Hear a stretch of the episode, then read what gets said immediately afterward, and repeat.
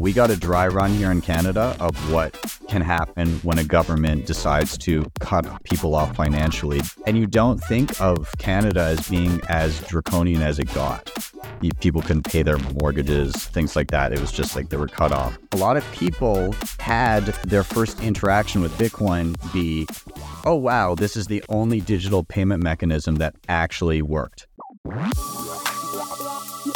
This is the Blue Collar Bitcoin Podcast, a show where average Joe firefighters explore the most important monetary technology of the 21st century.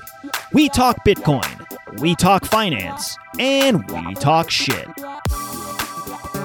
Today, we are joined by the one, the only BTC Sessions, also known as Ben. He is an incredible resource for learning about how to actually use Bitcoin with a myriad of software and hardware devices available. He has the best YouTube tutorials available to explain not only how to use these devices, but why you should use them. We talk about UTXOs and multi sig setups. We talk about butthole pucker moments, wearing Bitcoin underwear, and soaking naked in a bathtub while watching Sessions YouTube videos. Ben's got a couple of big events coming up in the near future. He is kicking off the Bitcoin circular economy with the Saturday Sat Market in Calgary at the White Diamond Conference Center. That will be happening on December 16th. Also, don't miss the BTC Sessions Christmas special. Going down live on December 22nd, Dan and I will be on a panel joined by the infamous Dom Bei. Don't worry, we will rein him in and keep him from making any inappropriate dog jokes. There are five hours of panels and guests lined up. Don't miss it. If you have had a butthole pucker moment in your Bitcoin journey, then you understand the value of a ColdCard. I know that no matter what happens, if my computer fails or is compromised, the ColdCard is sound. The ColdCard is designed ultimately for one purpose to protect your Bitcoin come what may. If you value your Bitcoin and would prefer to exercise your pelvic wall on your own terms, own a ColdCard. Use code BCB for 5% off. BTC Sessions, aka Ben, the legend, uh, joining us from the Great White North, Josh, Calgary, hmm. Canada. Mm. How much I'm, snow do you uh, have there now? Like two feet by now? What is it? Literally, it is. There's not a speck of snow on my lawn right now. Really?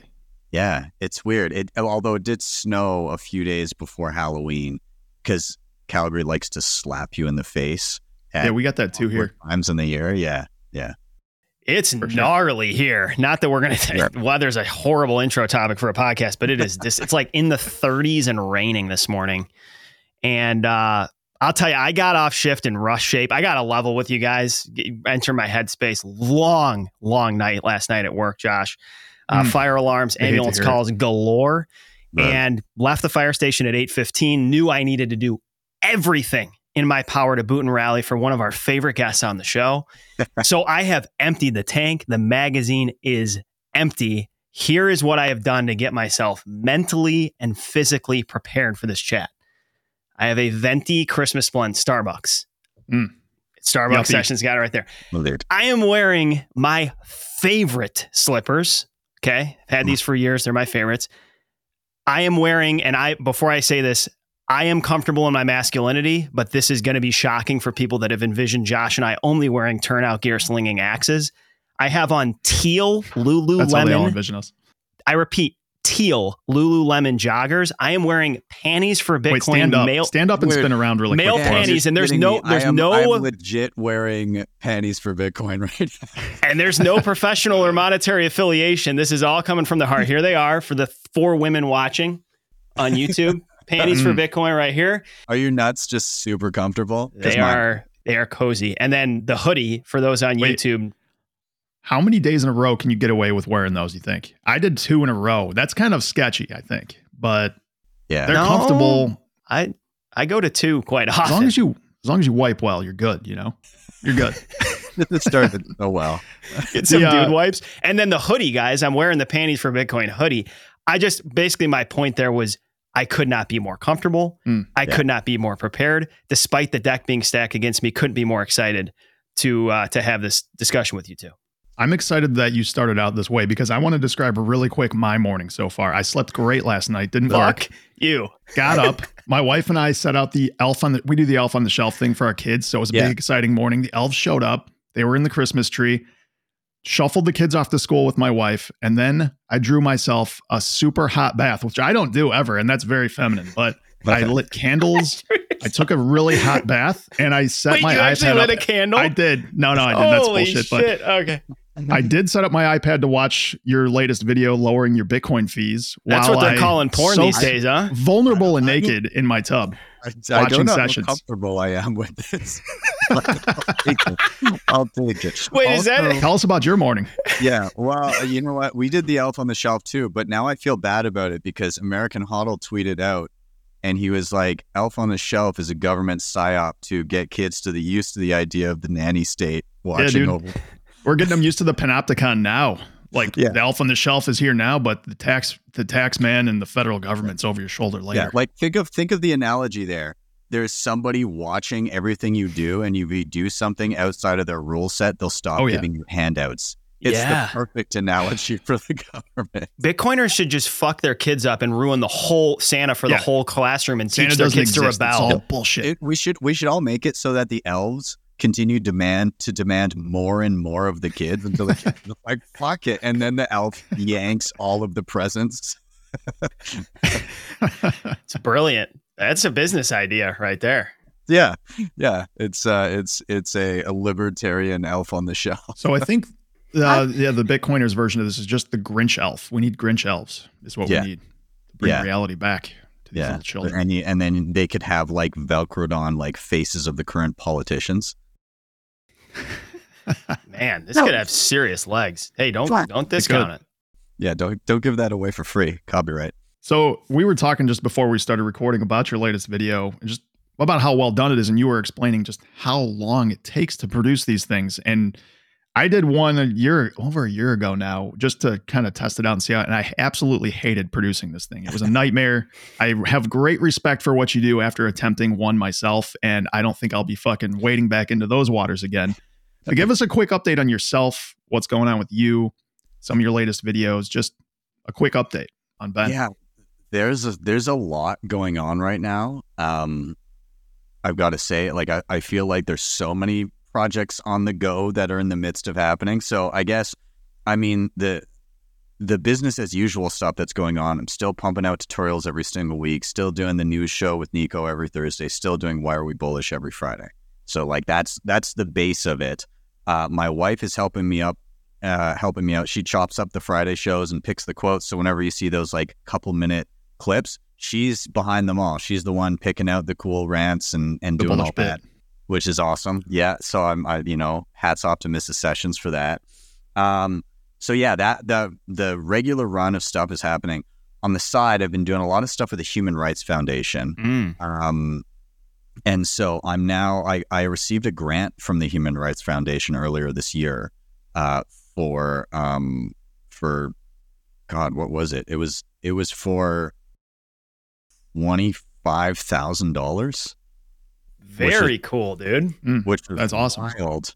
Um, so I, I you know I threw my hat in the ring and and they were like, yeah, you you got a grant, and so um, now part of what I'm funneling that into is I'm I'm number one I'm I'm working with different uh, human rights political dissidents from around the globe, and I'll do like one-on-one calls or group calls with them, teaching how to use various Bitcoin tools so that they can evade Very cool. sanctions. Dude, this is badass. Holy shit. I didn't know you were doing this. Yeah, it's crazy and it's so cool. Like I've spoken with people from around the world, you know, um, you know, post-Soviet states where human rights conditions are are not great. People from Central and South America.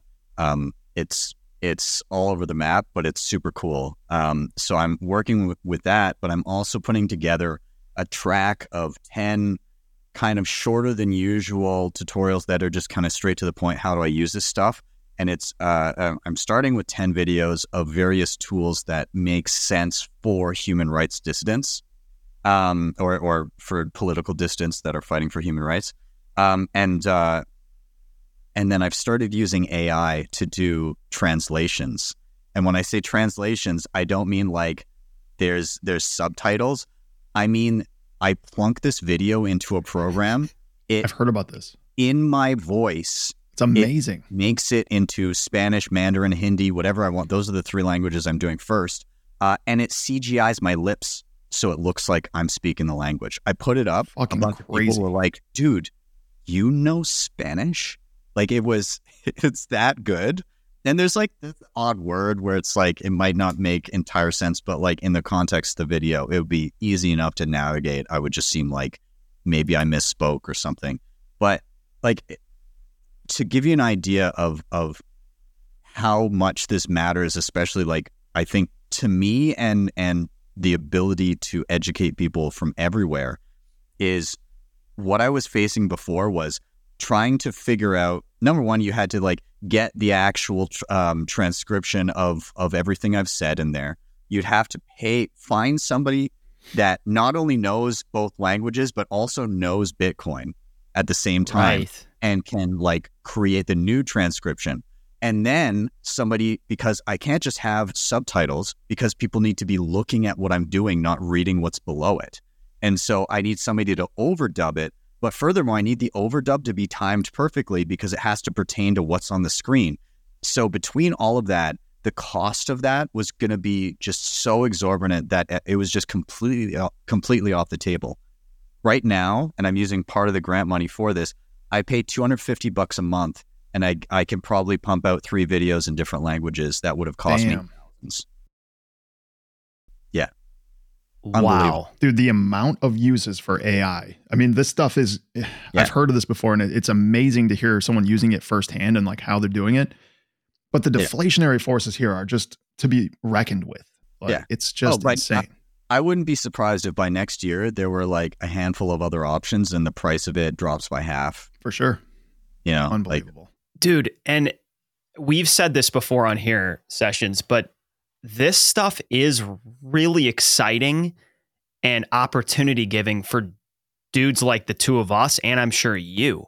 Like it, I if you're an incumbent podcaster or media person, this is a bummer, right? Yeah. Because a lot of red tape's been stripped down, but if you're doing something unique and you're garnering an organic audience, like it's creating a more meritocratic digital media environment. Josh and I Yeah. can spit out a much higher quality, let's say, video product, and and have a much more high profile looking social media presence just with ourselves and a little bit of help on help on the side because of all these tools that are suddenly available. I mean, we're talking like last couple years available. Even when we started this podcast, Josh, this shit wasn't nearly where it is right now. I mean, the, No. the the speed at which it's accelerating is is jaw dropping. it's it's amazing and it's it's again like what this does is it takes i mean i, I think that probably inside of the next couple of years it will be easy to basically record a tutorial as normal and then have like a bunk- bunch of toggle switches and just say spanish hindi Yeah. uh, you know, Mandarin, whatever, and just have it si- even for live shows. You're getting to a point where you'll be able to just have a live show. It could, could be this show, all of us looking at each other with CGI'd lips, speaking in another language, and somebody watching it with maybe like a 30 second delay or something. That's coming. yeah. Wow. Yeah. Dude, while we're on this human rights topic, I want to talk about some of your experiences. So first of all, congrats for making Lyn's book, man. I finished that the Yeah. other week. I was I was really pumped to see she put you in there. Well deserved. We haven't on this show with you. We have a little bit in person when we saw you at Pacific, haven't on the show had you unpack. And I don't I'm assuming you can share quite a bit. I don't know what you Yeah. can and can't or who's coming on to your door there in Canada, but Yeah. talk to us about the the trucker protest experience from your side and maybe most specifically what you learned from that what you took away from that and then what you can pass on from that experience to these people that you're educating these dissidents Yeah, yeah. So, um, you know, this was actually the impetus for a lot of my involvement in the HRF. Uh, was, you know, we got a dry run here in Canada of what can happen when a government decides to cut people off financially because they're they're uh, protesting something that isn't, uh, you know, that is not state approved. If it's not a state approved protest, this can happen, and it happened in Canada of all places. Number for two reasons that's pretty important. Number one, um, we're typically a pretty compliant bunch. Um, and number two, like you Sorry. typically you don't, yeah, exactly, and you don't think of Canada as being as draconian as it got. Um, and so you know this happened in the dead of winter, and people were so fed up. Like this was the largest protest in Canadian history, in Wow. all of Canadian history. Yeah, it was unbelievable, and people don't realize like they there there's a lot of people that were very within Canada that were very dismissive of it. But when you have the largest protest in a country's history, then you have to give weight to the sentiment being shared by the people that are protesting. There's something that you actually have to address there, and I think that's Yeah. that was missed by a lot of people. But nonetheless, um, Not only was it big though, it was, it was peaceful. It was completely peaceful. People weren't throwing bricks through windows. People weren't flipping cars over and burning them. We're not talking about insanity and pandemonium here. Yeah. We're just talking about people just refusing, you Yeah. know, to to move edgewise when the government's telling them, you know, to leave. Yeah, there's if you the the portrayal in the Canadian media and probably in some media in other countries as well um, was was so such a departure from what was actually going on. Um, so you probably saw at some point there were uh, images of some idiot waving a Nazi flag. Um, there was you know there's like one or two idiots down there that were just jerks. What was not caught because they played that that guy with the flag over and over and over on every bit of news media coverage. What they didn't show after the fact was anytime somebody was getting out of line like that, all the protesters would be going up and being like, the fuck are you doing? You need to get fuck out of here. And like basically shove them out of there. And then they would resume playing with their children in the bouncy castles and having a live concert on the street and and like singing and dancing and bagging I I kid you not, bagging their own garbage like like literally and then people we put a some somebody had put um uh, this, like there's no bathrooms or anything down there somebody went pee and uh it was like near um a statue that was marked for like a, an unnamed veteran type thing and people were super offended by that. The next day all of the people basically cleaned and polished the statue and like and like shoveled the snow and like like did everything like cleaned it up bagged all their garbage, like left flowers, like all, all of these things. So like it was one of the most respectful, you know, like yeah, it was noisy. If you were going to be in, if you were living down there, the the horns and everything, it would probably get to you. But at the same time, like w- buildings weren't being set ablaze. People Mhm. were not being like assaulted and beaten in the street. There was nothing of that nature. So, Yeah. so the long and the short, I guess, to your original question, you know, what was learned, what what kind of came of it. Um, so everything in, on the Bitcoin side of things was was initially done in a way that was just quickly done because at the time it was done, um, they hadn't even reached Ottawa yet, and there was no indication that the government was going to do what it was going to do. As far as anybody knew, this was effectively what it was in exactly as it was intended to be just a peaceful protest to say we're not going to put up with this anymore Yeah. and and so it was uh, Greg Foss reached out. He had been in contact with a couple guys that had Bitcoin QR codes down there, um, and people were like, "Oh, it'd be cool if we could accept Lightning donations." And so um, Foss reached out to me, and he was like, "Hey, can is is this something that you could help with? Like, could we set that up?" And so I I kind of peeked around. Okay, what's the easiest way to do this? Um, and I had a simple, you know, just a simple app on the node that I was running at the time. I had an Umbrel node and there was um there was an app called Tallycoin, and basically it allow it allowed you to like link your your own Lightning node to it, and I had like a, a really good node with lots of channels and everything, and uh, you could link your node to a page and then accept Lightning donations, and then you could also get on chain donations and and the the, the problem with Tallycoin at the time was you could upload an XPub, and those unfamiliar, an XPub basically is the part of your wallet that generates new addresses every single time you receive a transaction. You could upload that, um, but unbeknownst to me, the way it functioned initially, not anymore, but initially was it would generate a new address for each f- uh, fundraiser that you did, not each, not each donor. Mm. And so once we set it up, though, it was kind of like, well, this is the page. If I make a change, then there's opportunity for scammers to jump in and like, Yeah. oh no, this is the real page now, or this is the. Re-. So, nonetheless, it was set up that way. Um, we very quickly received way more donations than we thought. Uh, we set a, we set an initial goal for 10 million sats. Uh, we got to 23 Bitcoin. wow. oh boy. Um, one one millionth of all Bitcoin that will ever exist were donated to this single cause, which is crazy. Yeah.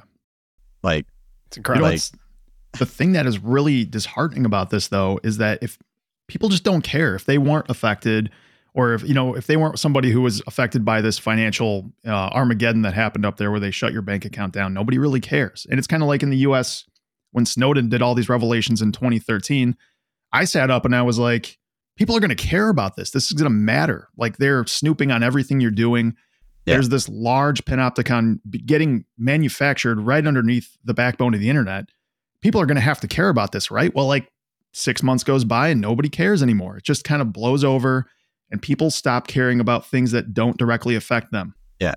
That's the, I mean, that's just the reality of it. It's really sad because people don't take this stuff seriously until it directly affects them. And when it does, it's generally too late for it to matter. Like you're not going to be able to stop this thing at that point. The beautiful thing, though, before I hand it back to you, Ben, is that we do now have, Josh, a larger and larger globally distributed community of people that do care about this shit.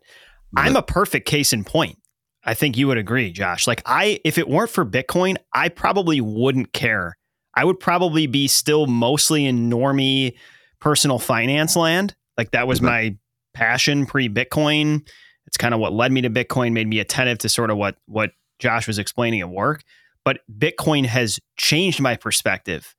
It has put a different lens on the importance of, of digital freedom and sovereignty and, and government overreach. And I know there are many, many other people like me. So I guess to think optimistically, the hope is that Bitcoin is sort of the Trojan horse that brings in not only better money, but a more holistic, well rounded, realistic perspective and concern mm-hmm. about increased surveillance and control in the digital age that's unprecedented. And, and it, I think we're watching that play out. Yeah. Yeah. You're, you're absolutely right. I think I, think that a number of people that were partook in the protest and then had either it happened to them or or had the threat of their bank accounts and credit cards and all of this stuff. Some people had the insurance canceled for their vehicles. Um, there was all kinds of crazy stuff going on. Credit cards wouldn't work, bank accounts wouldn't work. People couldn't pay their mortgages, things like that. It was just like they were cut off. Um, so a lot of people had their first interaction with Bitcoin be, oh, wow, this is the only digital payment mechanism that actually worked. Literally, of all the online donations, yeah. Give, Send, Go, and GoFundMe both got shut down in different ways. GoFundMe themselves voluntarily said, oh, this is outside of our terms of service. And they were going to originally just like take the funds and donate them to something else they decided on until there was a threat of a lawsuit. And then they just refunded the donors. Give, Send, Go said, We're not going to do that. We will actually get the money where it needs to go. They sent it to a Canadian bank and the bank takes it. Um, so, so that was hmm. basically the flow of things. Meanwhile, Bitcoin, like this, this Bitcoin was the only thing that actually made it into the hands of truckers, albeit not 100% because there was hiccups at the end that came because of the way that things were done, unfortunately, um, which I'll, I'll kind of give my Cliff's notes of improvements. But um, at the end of the day, had we used best practices, no question, all of that money would have gotten directly into the hands of people that needed it. Mm. So, mm. main takeaways, I think I'll say just really quick to to give people better idea. Number one, obviously, any any um, donation site should have a, a mechanism through which you generate a new address every single time. BTC Pay Server, excellent for that. So you know, there's there's a solution there, and you can also host that through Voltage if you wanted to or host it yourself. And then, you know, if you you got the skills, then you can get that up on the internet easy now. Um, uh, lightning donations. Um, it's it's important to note that uh, the the the sender is the beneficiary of of the privacy on on Lightning. As a node, it's easy to point to a node and say like this is the node that's getting the payments. Um, but if it's kind of obfuscated where that node resides, then that's also beneficial. Um, in terms of of security of funds, we had a multi sig going. We had a three of five multi sig through Nunchuk, um, which uh, Nunchuk I I love. I like the ability to set up a multi sig from afar. Super easy. Encrypted chat is amazing. Um, we we did run into a bug, and that's where and that's this was very early on. It's obviously since been fixed, but the way that you send a transaction from the multi sig is you have a group chat. Anybody can propose a transaction, and then it sends that transaction into the group chat, and anybody from the quorum can click on it and and give a signature as well. Um, the messages weren't being relayed, so nobody could see the transaction to click and approve. And so we had to migrate the keys to a single location to get the remainder of the funds moving, at which point that person had their door kicked in by RCMP and everything taken. Wow. Yeah. Um, so, so shit got um, real. Shit got real. Yeah, absolutely. So, but what I would say in general is we had a three of five, and I think it was too cumbersome uh, I would say a two of three is probably more than enough because you need to be able to move quickly in a pinch and it's hard to get a hold of people and like get shit moving efficiently when you're relying on making sure that at least three people can sign quickly. Um, so that was that was a factor. So two of three would be great. Uh, we had all of the key holders publicly identifiable um, which initially, when we're thinking like, oh, we just don't want a single point of failure, we didn't think that that single point of failure could be publicly identifiable people in the same country. Yeah. uh, so what you could do feasibly is have public personas vet their entire reputation on knowing who the key holder is, but not revealing it publicly. And that key holder may not be local, may be outside of the country. And so then you can you you have we had the don't trust verify element of like who is running this. So you, you, in order to get that amount of donations, you needed to have somebody that people were like, okay, I know like this right. person's not going to screw themselves by by just like running off with a few Bitcoin. Um, so yeah, you need that that kind of mixture. So I think that's maybe the best step forward is publicly identifiable people vetting key holders instead. Um, and then the last thing uh, I would say is we um, uh, when when the funds were given out, there's the, again there's this don't, don't trust verify degree that's sitting there, and so um, I think when they were being given out on the ground, I'm across the country on the other side of the country, but like it would be better to um, have if, if somebody wants to verify themselves and say, hey, I received donations, like these guys are actually giving out funds then that's their prerogative. But you know, some of the the giving out was filmed, and so like that could have been a privacy issue for those individuals. Luckily, I don't think there was any instance where it ended up actually being uh, that anybody came after those funds, but it could have been. So that's something to consider too. So th- those are kind of my takeaway. I actually did a talk on the whole thing in Prague this year. I did like a, a, a 25 minute keynote on the trucker protests, and it's on YouTube. So if you look up Ben Perrin BTC Prague, um, it's uh, it, it it goes through what happened, and then it goes through all of the tools that I think people could use to re- replace what we did. We'll link that. Yeah, we will. Yeah. Um, while I was soaking in the bathtub this morning, watching lower your Bitcoin fees, this which was crazy. Well Wait, you were this is real. This isn't made up. Real. You were legitimately no, no, soaking in the bathtub, and, and, you were watching sessions. Yes, and half wow. half of it was just for the reason of talking about this and okay, yeah, a funny fucking thing to talk about. Also, I just haven't soaked in a bathtub in a while, and I felt like it was time. You know, I'm watching your video, and a couple of things occurred to me. Number one is you had to use about five different applications throughout the yeah. video in order to make that happen, right? And I watched it the other day, and I was like, I got, I want to rewatch this today because not that you didn't do a good job. It's just like it's kind of a lot of moving parts. And yeah. to make sure I had it down and understood it, I rewatched it this morning while soaking. And number one, we are so early. The fact that you have to go through this gymnastic routine to move things from on chain to liquid to lightning and then you know back and forth using uniswap i think it was uniswap was that the name of the it was uh it was uh Boltz exchange and oh that was Boltz Okay, I'm going to try not to mess that up. But anyway, what the point I'm getting at here is like I still have boomers that I talk to on a regular basis who want me to. I'm actually I got to get this on the schedule to go over to this guy's house and help him out. But all he wants to do is move off of an exchange and into cold storage, and this is like a step too far for him. Yeah. And I'm watching this video thinking to myself like, if the majority of people over the age of say 50, just to pick out a number, are too worried to even move it off of an exchange and put it in cold storage, like what are the chances that these people are going to take the steps that you outlined in that video in order to do some of these more esoteric things in Bitcoin to lower their fees? Yeah. It's almost zero. And it reminds me of a lot of like what Antonopoulos used to talk about in the Internet of Money, which is he was a nerd in 1989 and 1990 who was one of the first people using email simply because he understood and he had the chops to do it. Mhm. There's very few people that have the chops to do this. And not only because it's a bit tech, you have to be a bit tech savvy, but you also have money on the line. Back in the day when you were sending an email, if you fucked it up, it didn't matter. It didn't matter. It was just some message to somebody or yourself just to play around. You didn't have any real skin in the game or money on the line. In this case, you do. So people are very apprehensive about moving this stuff around because there's a lot of value attached to it potentially. And again, why we all recommend that when you do these things, you do it with a little bit of money.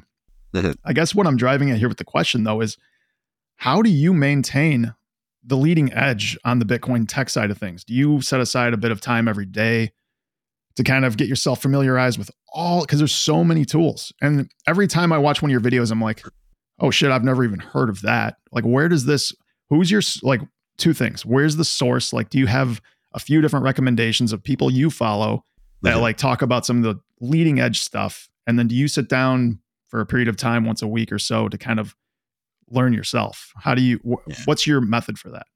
Yeah, so so one of my favorite resources that I I mean, first of all, again, being on like combo of like Twitter and Nostr and just like following good people that talk about new cool things, that that helps a ton. So that brings things across my my radar. But um one of my favorite websites is No BS Bitcoin. Okay. Um, so no BS Bitcoin. They they have a, a variety of things. Like they'll always have like, oh, there's this conference or Saylor bots bought like a, a depressing amount of Bitcoin again today. All that kind of- 16,000 yesterday. No big deal. yeah, exactly. Whatever. It was it was it was Thursday. Of course he did. Um, Michael, in the most uh, Michael Saylor, if you're listening, in the most loving, respectful way possible, go fuck yourself. go mark yourself. Yeah. um, but like they, so No BS Bitcoin also has like, oh, there's a new release of this app and there's these updates. And so a lot of stuff comes across my radar just seeing the current releases there because they do the new software releases and the new apps and all that kind of stuff get brought to light there. So a combo of just social media, like gradually following, and I couldn't even name them all. There's just way too many people to keep track of. Um, but no BS Bitcoin is is a great website, and they've they've uh, it's as they Sweet. say, it's no bullshit Bitcoin, just like straight to the point. They kind of How have I not heard of this yeah. before? Dan, have you ever heard of this? No. Uh, it's great. It's, They it's have going on a- my list. they have a feed on on Twitter as well. They have a Telegram group, uh, and they just it just posts the articles, and you just go in and check them out. But it's it's excellent. I think it's uh, super high signal. Yeah. Uh, Okay, so, the other question then, just to interrupt you here, is who's doing the tutorials to teach you how to do this stuff? Are you just literally throwing darts at the wall, like, okay, I know what I'm trying to do here. I'm just gonna fuck around until it works out, and then yeah. yeah. it's it's a lot of that. Um, so yeah, like every every week, I mean, the main challenge to myself is is to pump out a tutorial every single week. And so some weeks I'm not feeling I'm not feeling super uh, motivated, and so I'll pick out of the list of stuff that I've wanted to cover. I'll pick something simple where I'm like, okay, it's a it's a new basic wallet on mobile. I could pump that out, edit it, and post it probably inside of a day. And then other times it's like, oh, here's a new thing that I don't even understand how it works or what it does, but I just got to dive in. And so when I'm doing that, um, so I, I have live shows on Thursdays and Fridays. That gives me Monday, Tuesday, Wednesday.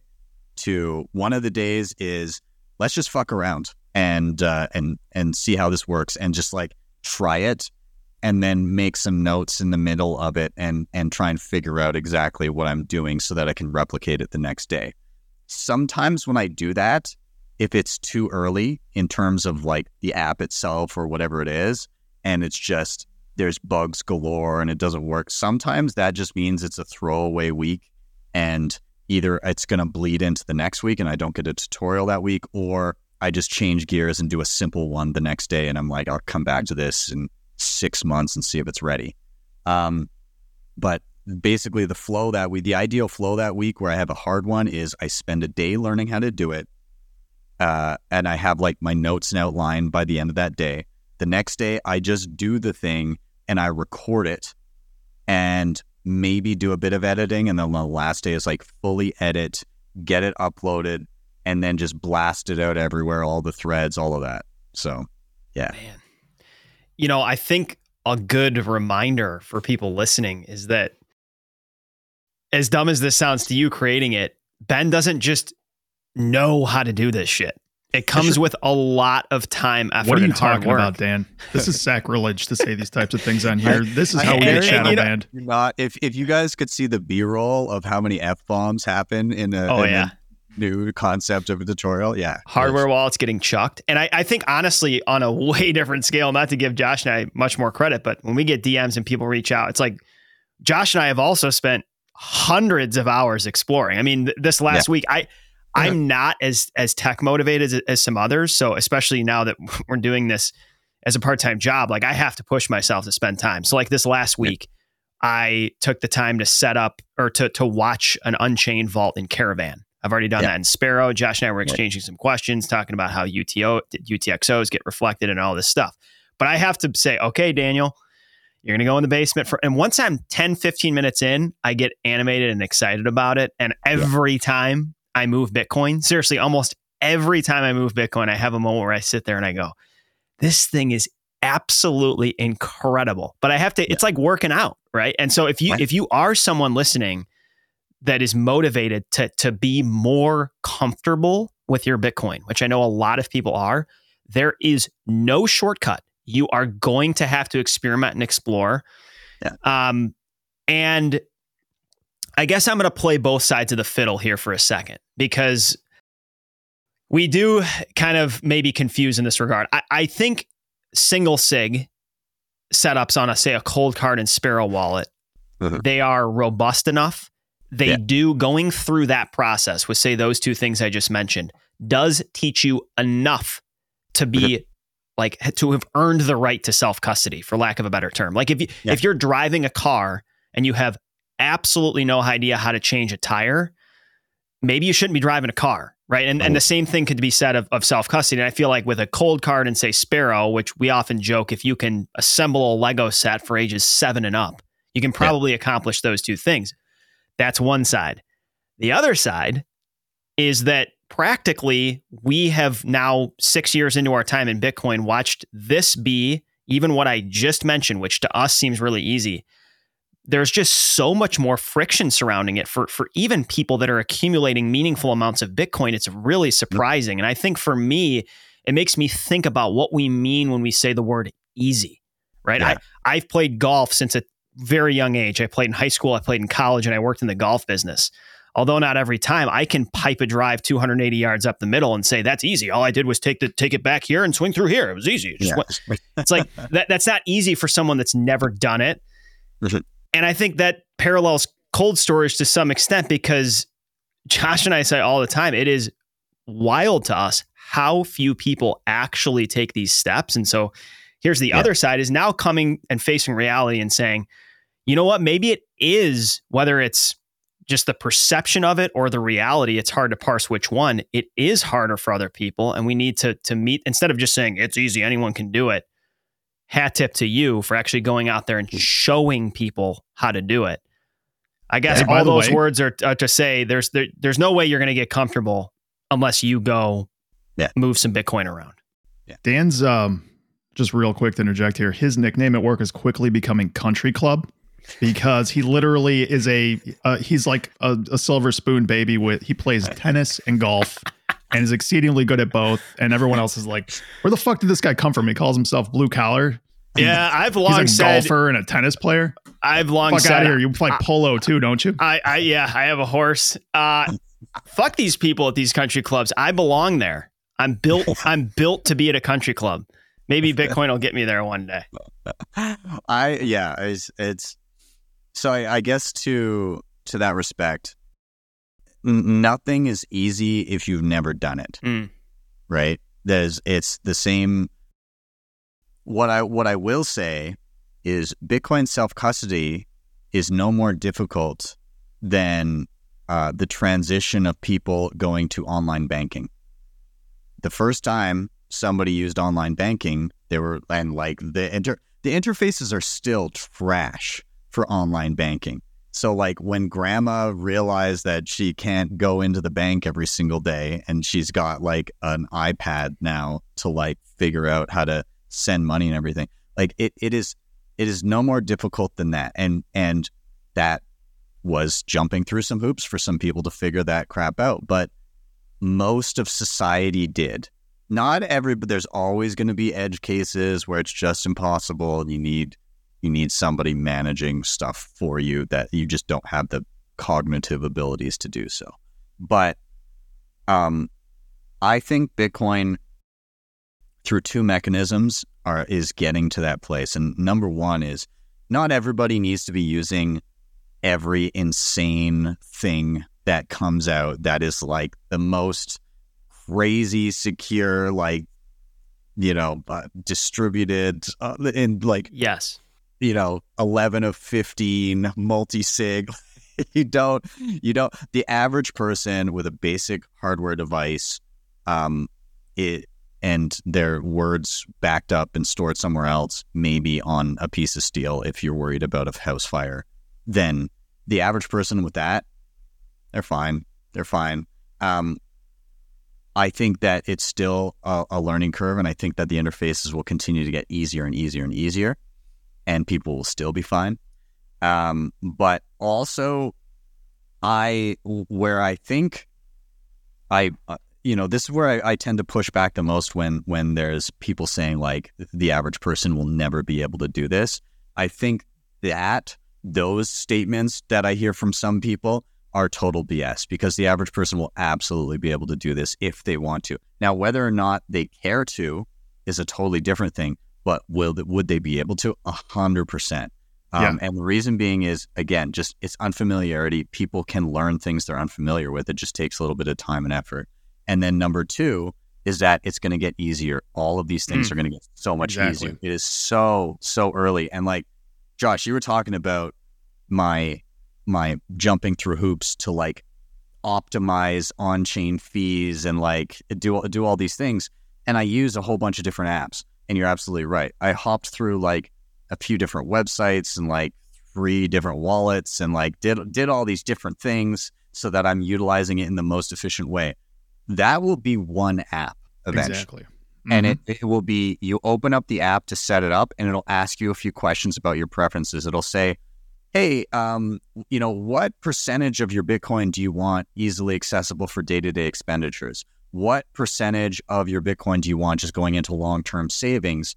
And in order to save on fees and getting stuff into on-chain uh, long-term savings, is it okay if you make a slight trade-off in uh, in security in the midterm until it hits a certain threshold where it moves into long-term savings?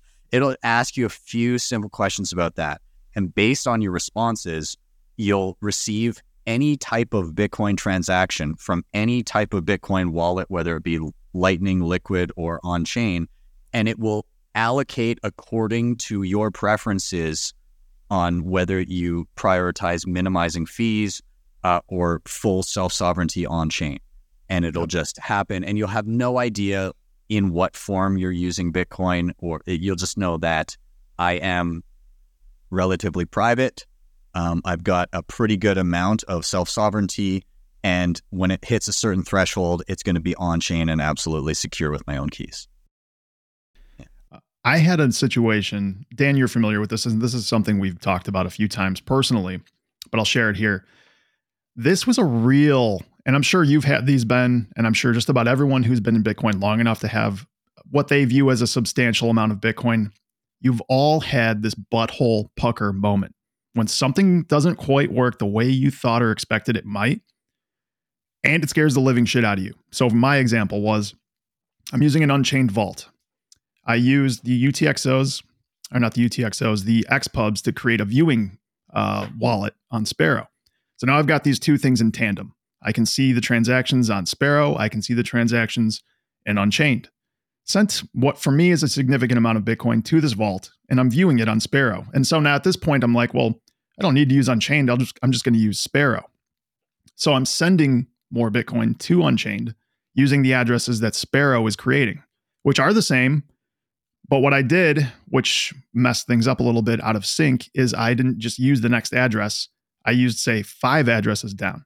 So as I'm sending money there, Sparrow's tracking it. Sparrow's got the correct number. I go into Unchained maybe a month or two later to look at it. It's not reflecting the same number. So I'm like, it's a moment of pure panic, right? You're like, uh oh, something yeah. is not working the way I expected. But it, so the thing I would I would tell people to be very careful of is don't panic because as we're outlining here, Bitcoin is tracking everything. All of these all of these wallets are is uh, they're viewing what they're being told to view. So what had happened there the addresses that Unchained is looking at, it's not expecting those other addresses because I didn't use Unchained to to create them. So it's just not viewing those. And Sparrow was viewing the ones because, that I told it to view. The first, I think 20 it does or whatever. And so the discrepancy was fine. Everything was okay. I didn't lose any money. But what I'm saying is, if you've messed around in this stuff long enough, you're going to have one of these moments when you get the shit scared out of you. Have you had something like that happen to you, Ben, where you just you oh, you yeah. realized you made maybe a technical difference between two wallets and then something's not showing up and it scares the shit out yep. of you. Yeah, and I, I mean, I deal with people that have those moments every single day, right? I do these one-on-one sessions yes. with people. They're like, actually, you know what? Just funny enough, I know there's a bit on a tangent, but in the same realm, there's a guy that had been sagging Bitcoin like over the past few years, and uh, and he's like trying to recover some wallet, and he has no idea where his shit is and he's like, "Oh, there's there's a meaningful amount of Bitcoin in there. Uh, I hope that it's some." And so we like he had his seed phrase, and he had um, like a ColdCard and everything. We're trying to load it up, and uh, I have you know we open up his hot wallet. There's like not really anything. There's like fifty bucks in there. We open up the ColdCard, and there's like a singular transaction for like you know a three quarters of a Bitcoin in and then out. Um, and then, and he's like, that's not even the full amount. Like, I just don't, he, we just had no idea where it was. And then through his notes, I noticed that um, he had taken a screenshot of like a deposit that he did, and the address structure was different. So mm-hmm. you can have addresses that start right. with BC1 and then ones with start with three. This one was it started with the three. I was like, oh, we're literally on your ColdCard, we're just looking at the wrong addresses. If we're auditing the wrong addresses for a balance and so we made that switch and all of his bitcoin was there and he was like oh my god. Oh how much money do you want ben? I'll, you can have yeah. whatever you want. Thanks for saving my ass. So like but this this is the type of thing that happens all the time. Like you say like you you're you there's a good chance that you you have it but you're just looking in the wrong place. Yes. And these are little things that if you're unfamiliar, and then there's been other instances where, like on, for instance, on Sparrow Wallet, and this is a common one, where you can, uh, you know, you you have the public addresses of uh, a wallet, and you can deposit to them. You can hit send, and it should go off and everything. But uh, Sparrow Wallet has a little toggle switch in the bottom right that connects you to the Bitcoin network. And sometimes people are sitting yep. there and they're like, my balance isn't showing up. Like it's just not. And they've withdrawn from an exchange or something. And the exchange is saying, like, well, we sent it. This is a you problem. Like, we don't know what you did. Like, you gave us an address. Is this the address? It's here it is on the blockchain. Like, and, and so, like, just the act of, I've had calls where somebody's like, all my Bitcoin is yep. missing. I'm like, is there, can you hit this one button? And they're like, oh my god, there it is. It's a miracle. You Yeah. did it. And I'm like, uh, we just connected you to the network. That's all. Here, here's here's my That's a pretty uh, common one I've seen too. here's my butthole pucker story. And now we're freaking some plebs out, but hey, we got to we got to tell it like it is. I one time opened a wallet which for me had a for at a very significant amount of Bitcoin in my life, uh, and I was querying the wrong script type in Sparrow. So you know you got like legacy, nested SegWit, native SegWit, Taproot, and I I knew like oh I'm I'm looking at the wrong one, so uh, I went through all four like on a wallet. I was importing it in to like make sure Yeah. everything looked good. And I thought I'd tried, let's say there's four types in Sparrow there. I like swore I went through all four and I was like, where the fuck is my Bitcoin? uh, and and so I sat there thinking, oh, I've already like checked the script types in there. Now. I've got to like figure out what the problem is. Like an hour later, I'm like, all right, let me try the four types again. And Yeah. bam, there it was. You know, I, I got, the, so it, I think I wasn't in full blown panic mode. And, and this is something you hit on a second ago, Josh. I was concerned, right? And I was, the, the heart rate was elevating. But if you had, you know, asked me, do you think your Bitcoin's gone? I would have emphatically said no. And part Yeah. of the reason for that is I have a base understanding of how Bitcoin works and what Yeah. kind of device that Bitcoin is stored on.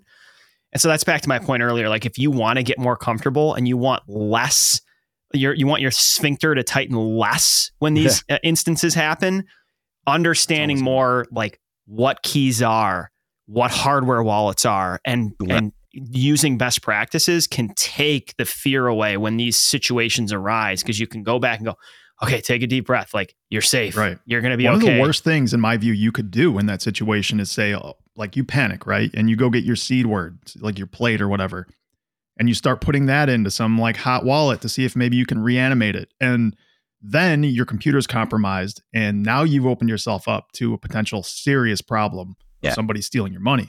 Like, that's the kind of uh, solution that some people might come to that could fuck them over completely. Yeah. So It- again, it's like pump the brakes, think about what you're doing and how you did it, and maybe reach out to somebody who really knows what they're doing. If you're, you know, you're working with Unchained, they're a good place to go. Yeah. Um, any of these other, like Casa is another good example. They've got people that can help you. Ben, you can reach out to him. Um, Dan and I maybe, but Well- there's a lot of people out there that are very knowledgeable Even about how Swan these work. Swan support will walk you through a ton of shit. They've, Yeah. They're allocating more and more people to that. So there there are people that will hold your hand when you're in these situations. Yeah, I think again in general, like don't don't panic, take it slow, like and and also if you're not, if you're trying to like see, you know, in the instance where you're just pulling stuff up and there's just like a straight up zero balance, um, it and like no transaction history, that's just the number one indicator that you're looking in the wrong place because in a hack situation, you would see a transaction of Right. all of your money leaving Leaving. Yeah. right? If you're seeing no indication that there's a history to the wallet, then it's very clear that you're just you're you're just not looking at the right addresses, or you're you're just looking in the wrong place in some way. So um, there's a lot of there's a lot of things about Bitcoin that that have checks and balances to make sure you're not screwing up too much. So like, you know, if if you're putting in a seed phrase, um, the final word um, is a is known as a checksum, which basically um, based on the previous words, whether it be a total of 12 or a total of 24, the 12th or the 24th word is mathematically defined to only be, uh, I think, seven different options based on the words that came before it. So if it's not one of those seven, um, then then it's, it gives you a warning. It's basically like uh, the checksum is is invalid, and so you'll know when you go to recover if if the checksum is valid and you're able to put in your 12 or 24 words, then the words are right. But if you're not seeing the right balance, then you're just maybe looking at the wrong addresses. If the checksum is invalid, then there's something wrong with the words. So there's there's different checks and balances. Same thing happens with Bitcoin addresses. It's very difficult to put in um, a, a Bitcoin address that's just just like not a valid address. You can paste in incorrect addresses that go somewhere else, and there's you know Right. but but it's you can't like delete a character off of an address accidentally and have it have your Bitcoin wallet be like that's fine. You can do that on Ethereum. That that, that point you just made is is really good, and I think it reduces a lot of fear. Right. Yeah.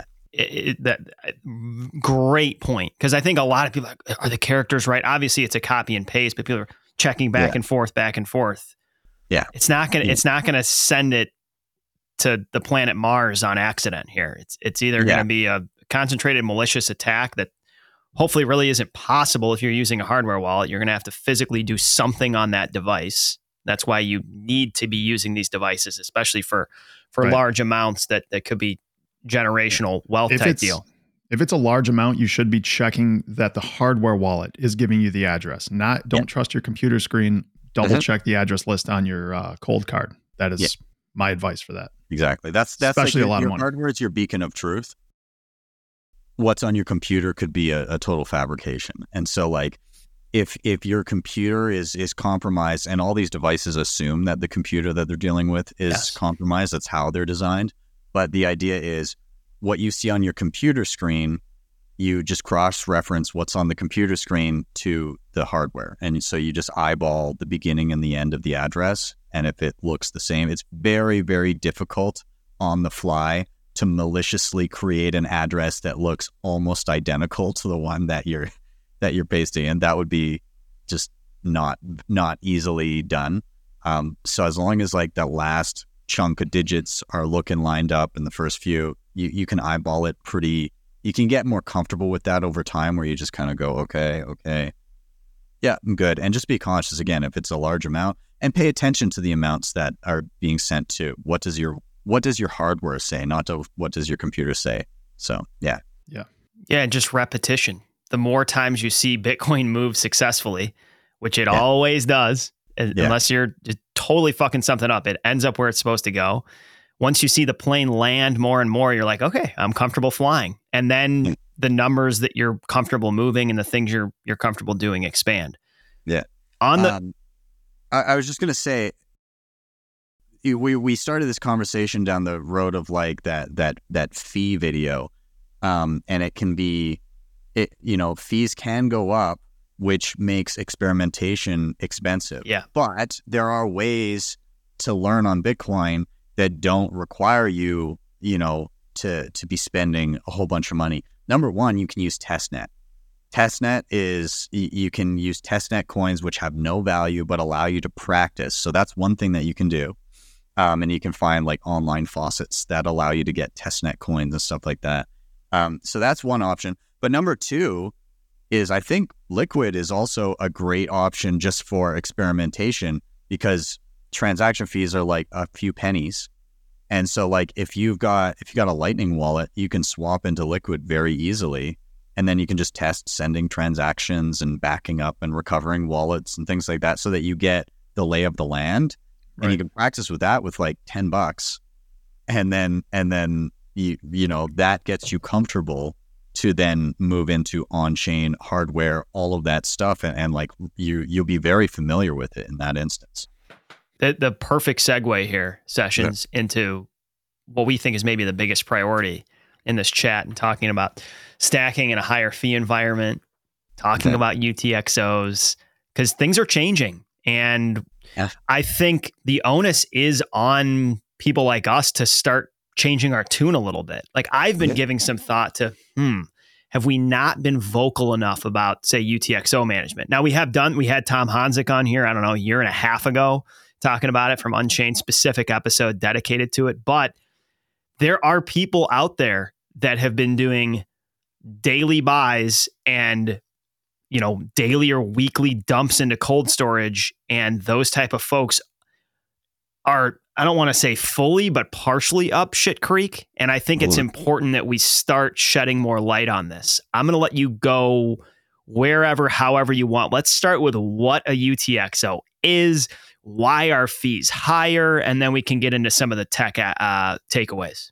Okay. Okay. So um, overall, let's let's uh, discuss first of all, like what's happening in your wallet when you receive Bitcoin. Um, it is not an account system. It's not just oh, you have a wallet, and then when you receive a transaction, you just have a singular balance that says a number.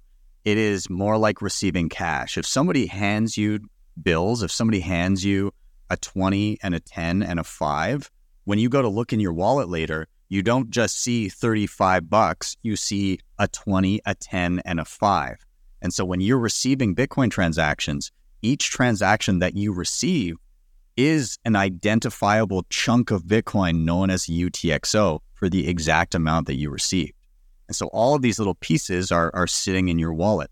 The difference between cash and Bitcoin is is Bitcoin more, when you go to spend, it's more like, let's say uh, I had those that 20, 10, and you know a five, and I wanted to spend, I don't know, I wanted to spend like, we'll say, we'll say 20 or, or like 32 bucks or something. Um, so I had 35. What I'm actually doing is kind of like I had a coin worth of e- worth each of those amounts. And what I'm going to do when I spend it is I melt it down and I forge two new coins.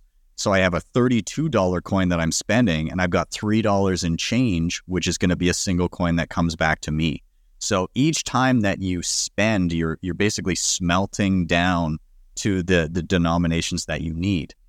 Now, the tricky thing about Bitcoin is your on-chain fees are the function of of two things. Number one, uh, they're the function of how many people are trying to transact at the same time. How busy is the network? Because there's a limited amount of data that can be put through, and then how much data is your transaction itself taking up? And it has nothing to do with the amount of money you're sending.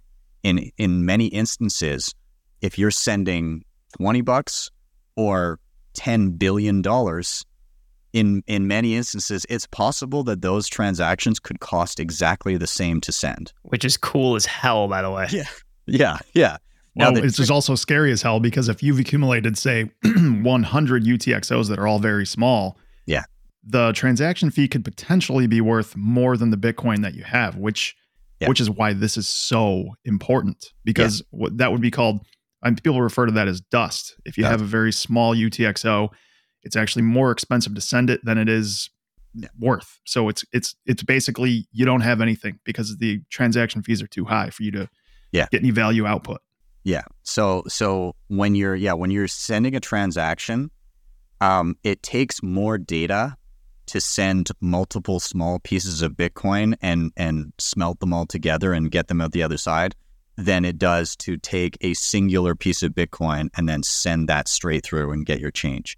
So if you've been sitting there and you've been stacking 20 bucks at a time directly on chain into a wallet and you go to spend a thousand dollars or move a thousand dollars, that's going to be, that's going to cost you, I don't know, like it depends how busy the network is. It might cost you a couple hundred bucks. It might be like 20% of the stack. It might be more. It really depends on the situation at the time and how busy the network is and how fast you want to get it through. And so um, the way you can solve for that directly on chain, like if you're sitting there and you're like, oh my God, I've been doing $20 cost averages into, uh, you know, into a hardware wallet. What the hell do I do now? Well, you can, what I would do as you is I would take a look and I would see what fees are at currently. And a good website for this is mempool.space, M E M P O O L dot space and that gives you a picture of um, you know kind of what current fees are what what does it cost to get into the next block on average blah blah blah and if they have been dipping if it's not exorbitantly expensive to do a transaction then what you can do is you can do uh, um, utxo consolidation. And i talked about like melting down coins into into a larger coin. You're basically you're sending money to yourself to one of your own addresses and you're just sending all of it. And it melts it down into the equivalent of like a big gold bar which then makes it because there's less data to send that out later even if fees are high you've only got one utxo to deal with or maybe a couple instead of just a ton of them that's going to screw you in fees and so you can even in in sparrow wallet when there's the the send to field mm-hmm. it, there's a little arrow that drops down and you can just hit the arrow and there's an option option that will say the name of your wallet and in brackets it'll say consolidation. and you just click that, it'll pick one of your own addresses, and then you can say, you know, hit the max button, and you're sending all of your Bitcoin to yourself, and then that will consolidate down everything into a single quote right. unquote gold bar.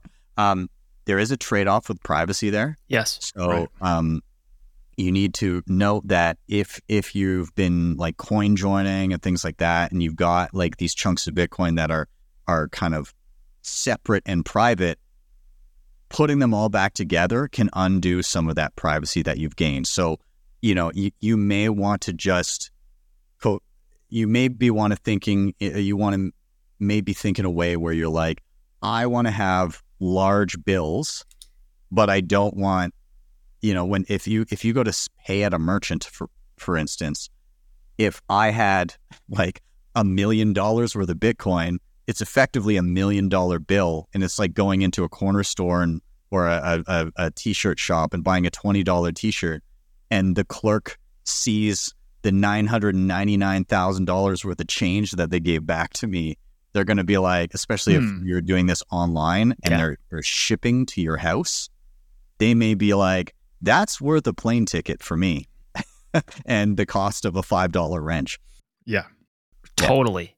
Yeah. Um, my follow up question is going to be for you practically, and this is going to be different for each person. How many UTXOs is a good idea? Um, I was actually looking into this the other week when when the fee environment gets higher. This gets back on my radar. I'll share some numbers of what I found the other day. I forget how many sats per byte it was. It was mm-hmm. elevated, but it wasn't like at the recent peak.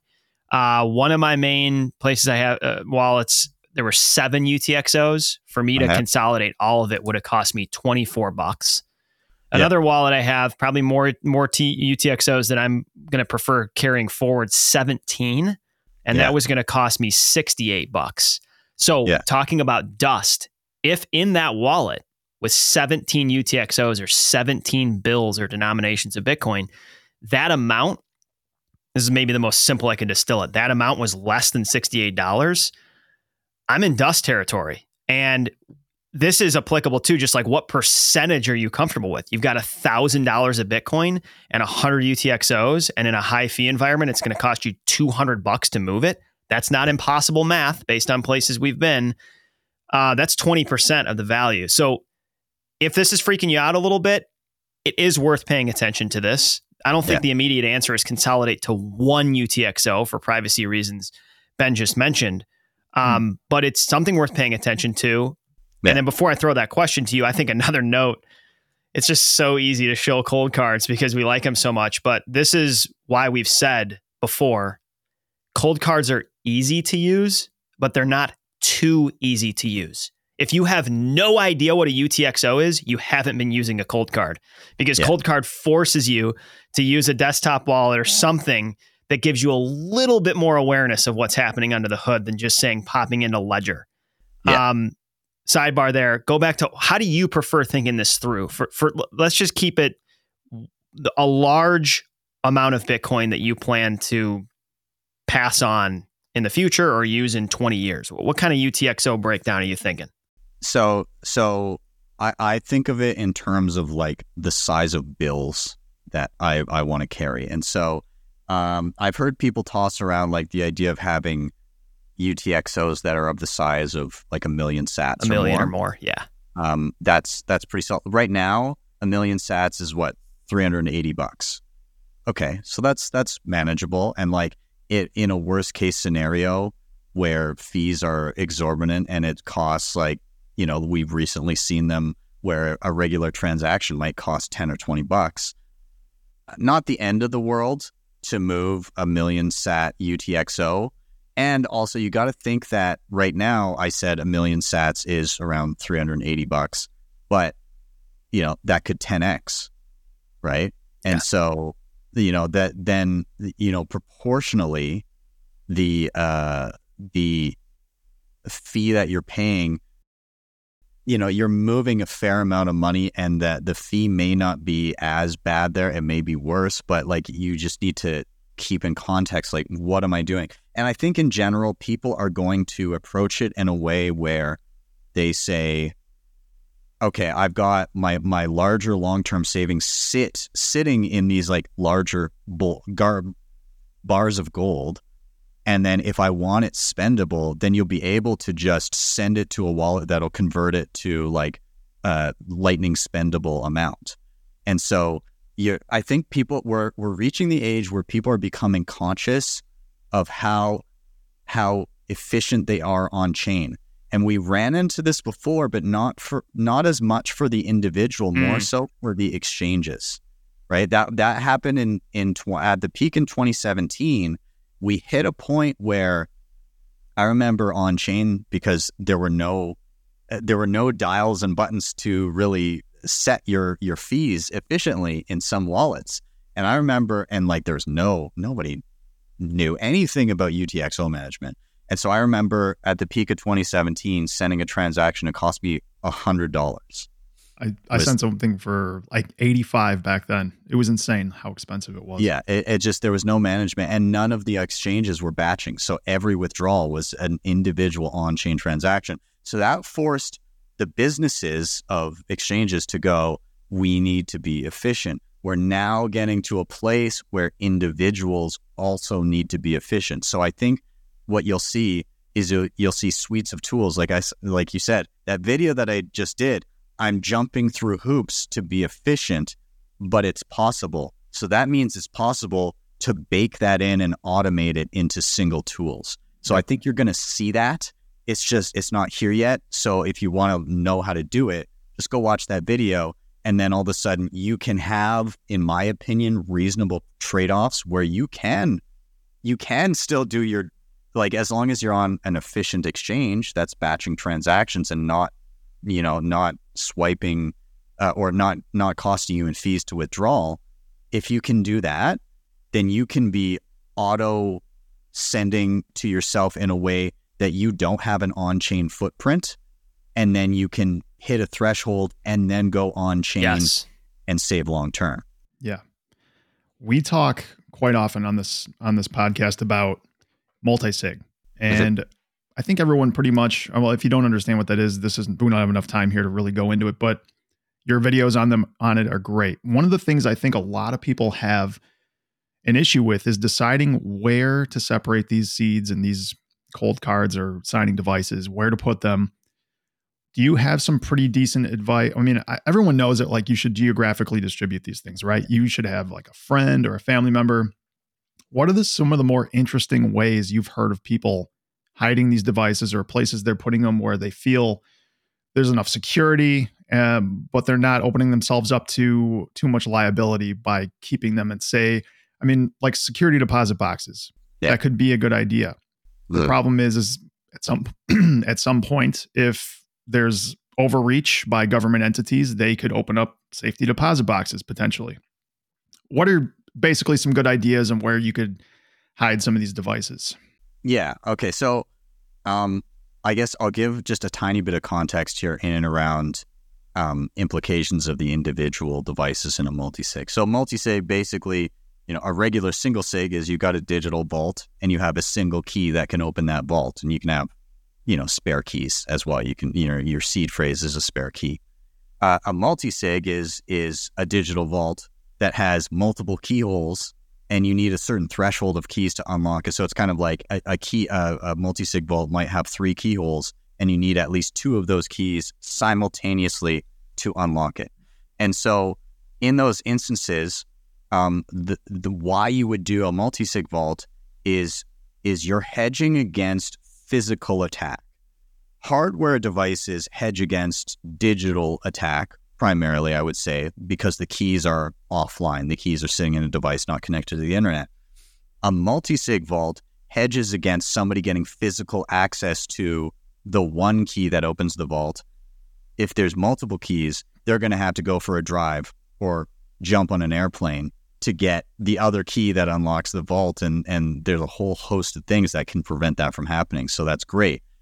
Um, when storing those, there's there's kind of two things to contend with with multisig. You got the keys, but in a way, you've also got uh, a, what's known as a wallet file. It's it's like the map to your vault. You could have enough keys to unlock the vault, but if you don't know where the vault is, it, they're useless.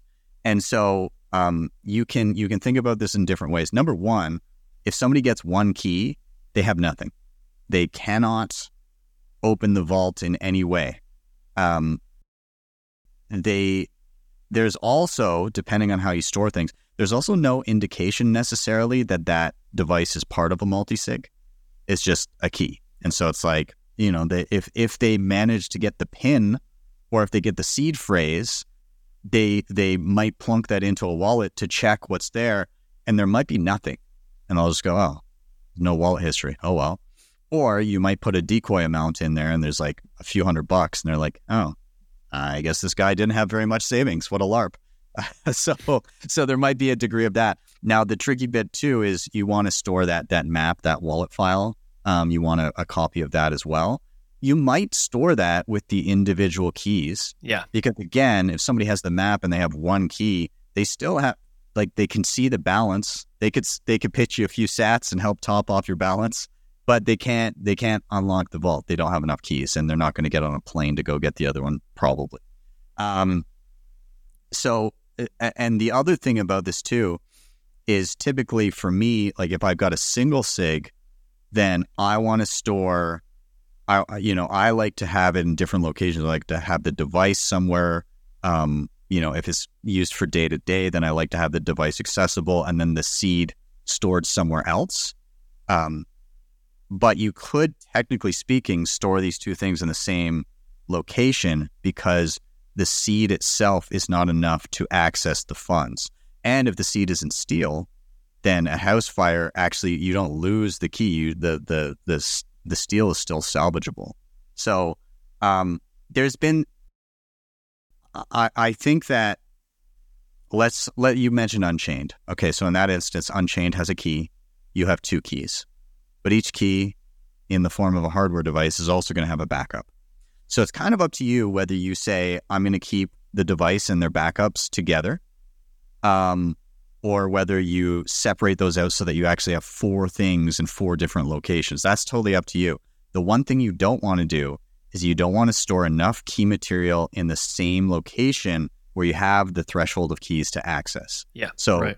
you're not going to mix and match the devices and the seed plates vice versa because if you've got a seed plate for one key and you've got a device for the other key, you've got both keys accessible in one spot so you could be coerced into acts like accessing the funds. Um, and the whole point is, if somebody comes into your house, the five dollar wrench, and they say, "Give me all your Bitcoin," you cannot. Cannot. Yeah. Yeah. So just make sure that the keys are separated, and then it's up to you whether you take every part of that and disperse it. Safety deposit boxes, if you're worried about the state, then you don't store the map there you store the key, you maybe put a def- like a, a, a decoy amount in there, but you have no indication that that thing is part of a multi-sig. Yeah. Good, good tips. Good tips. I would also say I think you need to store the you you hinted at this, but to, to articulate it again, store the map in more than one location. Yes. I would have yeah. multiple copies of that. The longer we've been mm. at this, Ben, we both I think are in alignment that we we are pushing people towards getting to a to a spot where they're doing multi-sig. You're not going to be there right away. It, you need to start understanding how to move Bitcoin to a single sig wallet, but stuff is getting easy enough and accessible enough with things like Unchained and Nunchuks yes. set up now, and and the, and there's other options. It's like the if you're confused listening, it is best for you to get to a point where if someone finds one thing in one location, as you just said, they do not have access to your stack. And we would encourage you do not have your eventually, especially if you're accumulating a really meaningful amount of Bitcoin, do not have a situation where if someone is in your house, they can access all of your Bitcoin. Yeah. Like uh, you may not be there right away, but grow to a point where someone could fucking break into your house. And as you said, you are unable to give them your Bitcoin because of how you've got it properly distributed.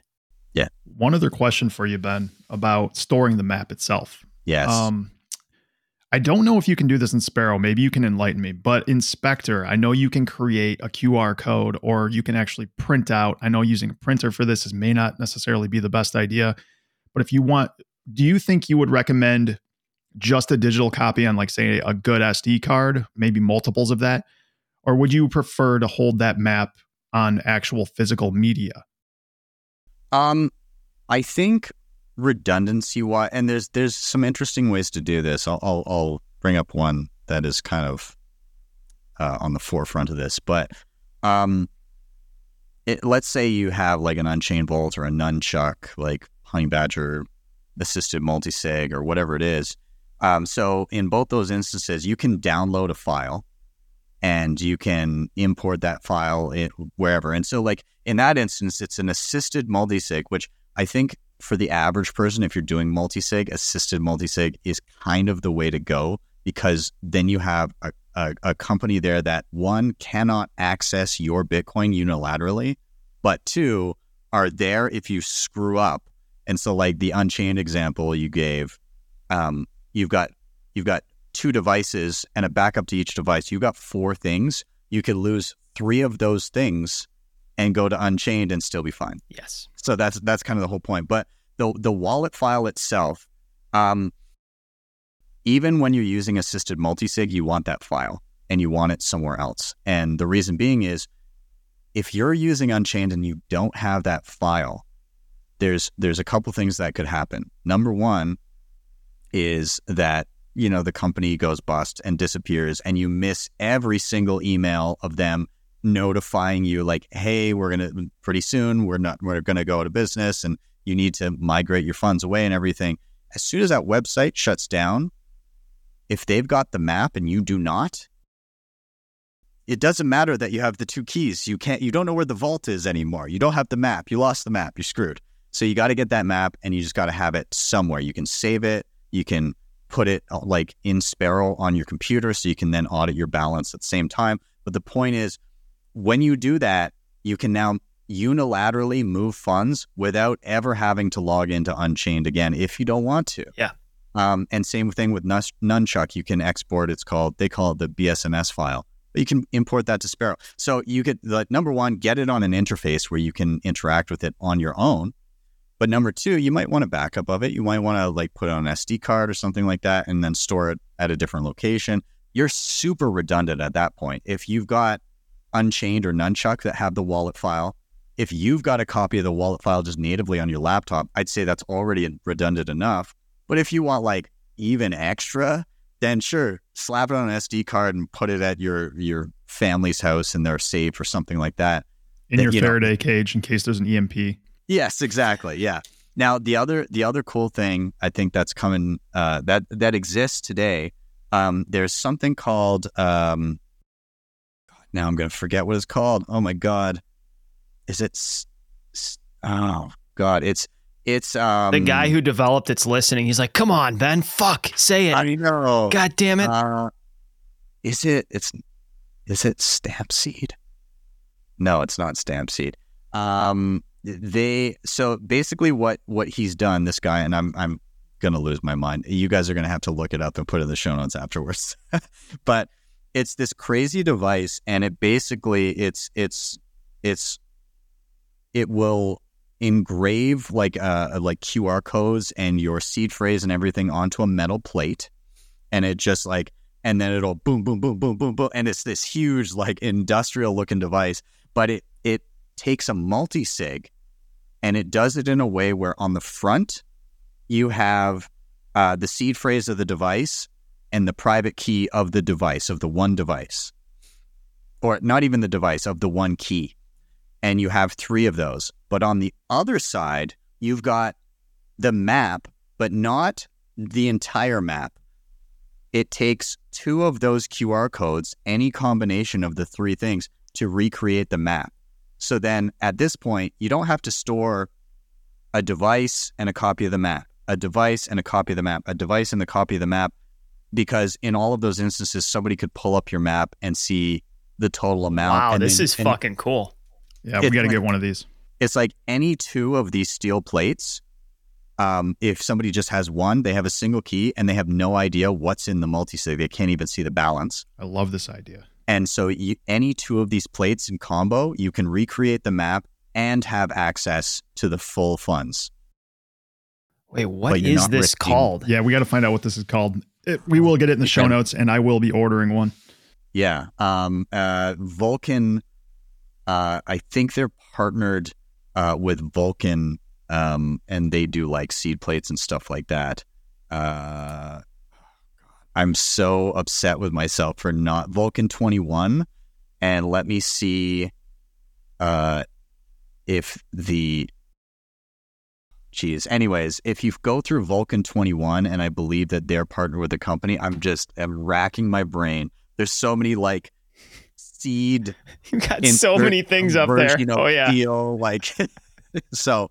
Nonetheless, I think what they're doing is really cool, and the, just the idea of basing it around the multi-sig, and it works beautifully with something like the SeedSigner, which is like a DIY build-it-yourself um, signing device. Wait, so how do you get this information into this device in order for it to create that QR you code? Create it. You'd create it with the seed signer. The seed signer would export the information. Oh, I see. To to this industrial stamp, and then you would put in these plates, and it would put in all of the information you need on the three plates, and then you would simply just put the plates where you need, and then you could hop. You could literally hop from location to location with your seed signer and just like scan the necessary information and then sign transactions. And yeah. The Very amount cool. of innovation, man. It's so yeah. cool. There's so many. I mean, this is just the beauty of open source innovation is yeah. every there's just this giant hive mind trying to improve this. And for as techy as this episode may have seemed to some people, I like that you've a couple times reiterated you're going to have tremendous optionality if you want to go as techy as possible. But the other, the flip side to this movement forward of innovation is that it's going to make robust solutions so much more accessible and easy than it is today. Yeah, yeah. I found it by the way.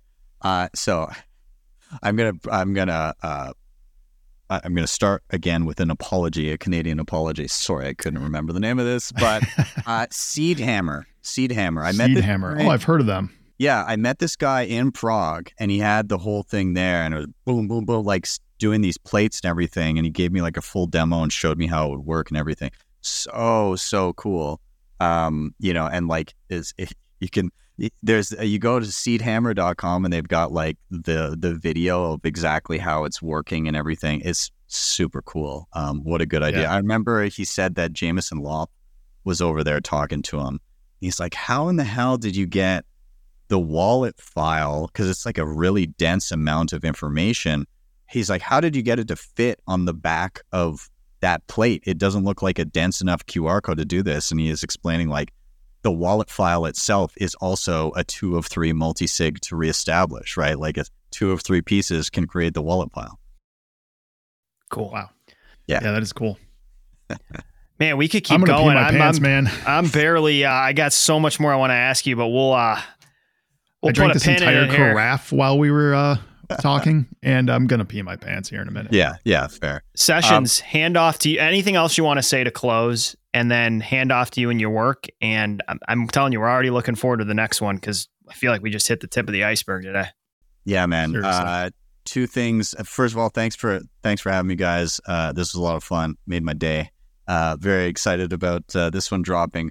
Uh, number two, when uh, do you know when this will drop? Like what day it's going to go out? Uh, it should be Sunday. Okay. Saturday, Saturday, Saturday, or, Sunday. or Sunday.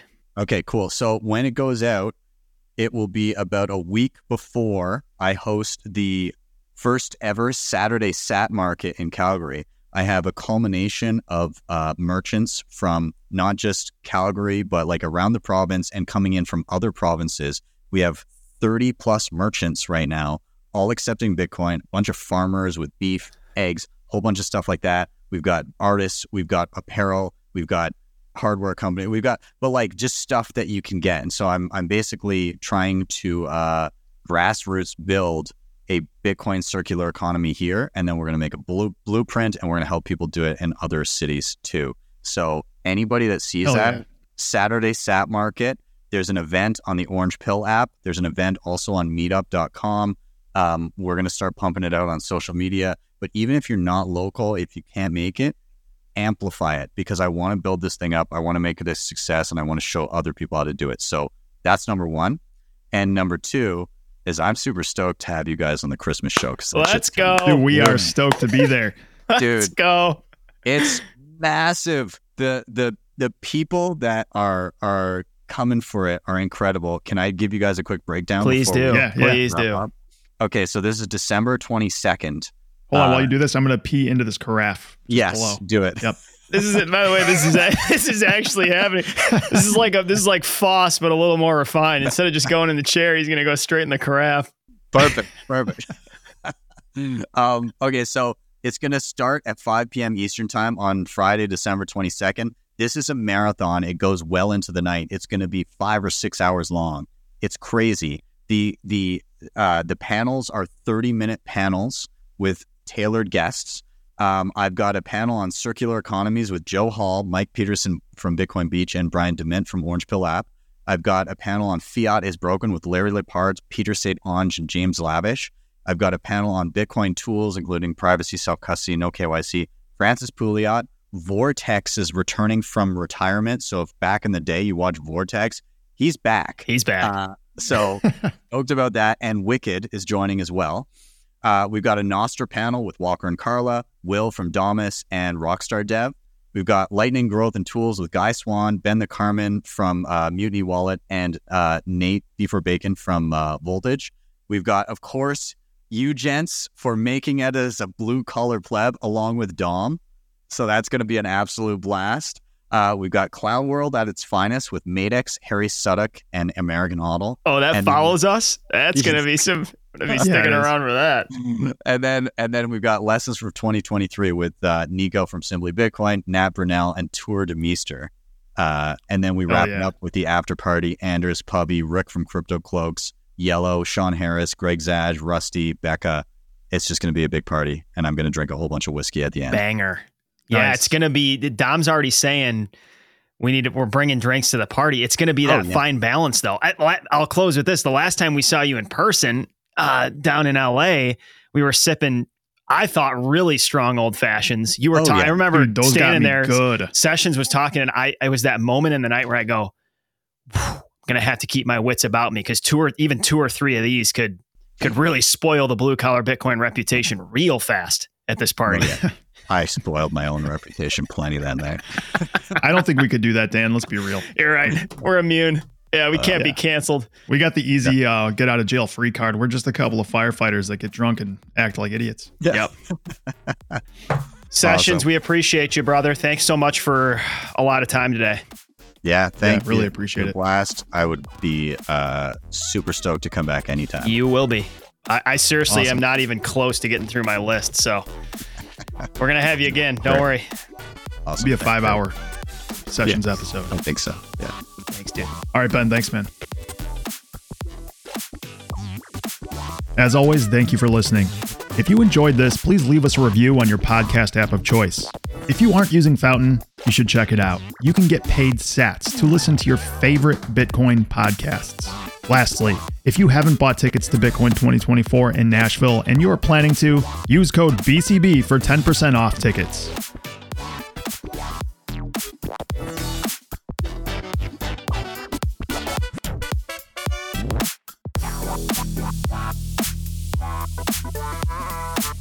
Yeah, yeah, yeah, yeah.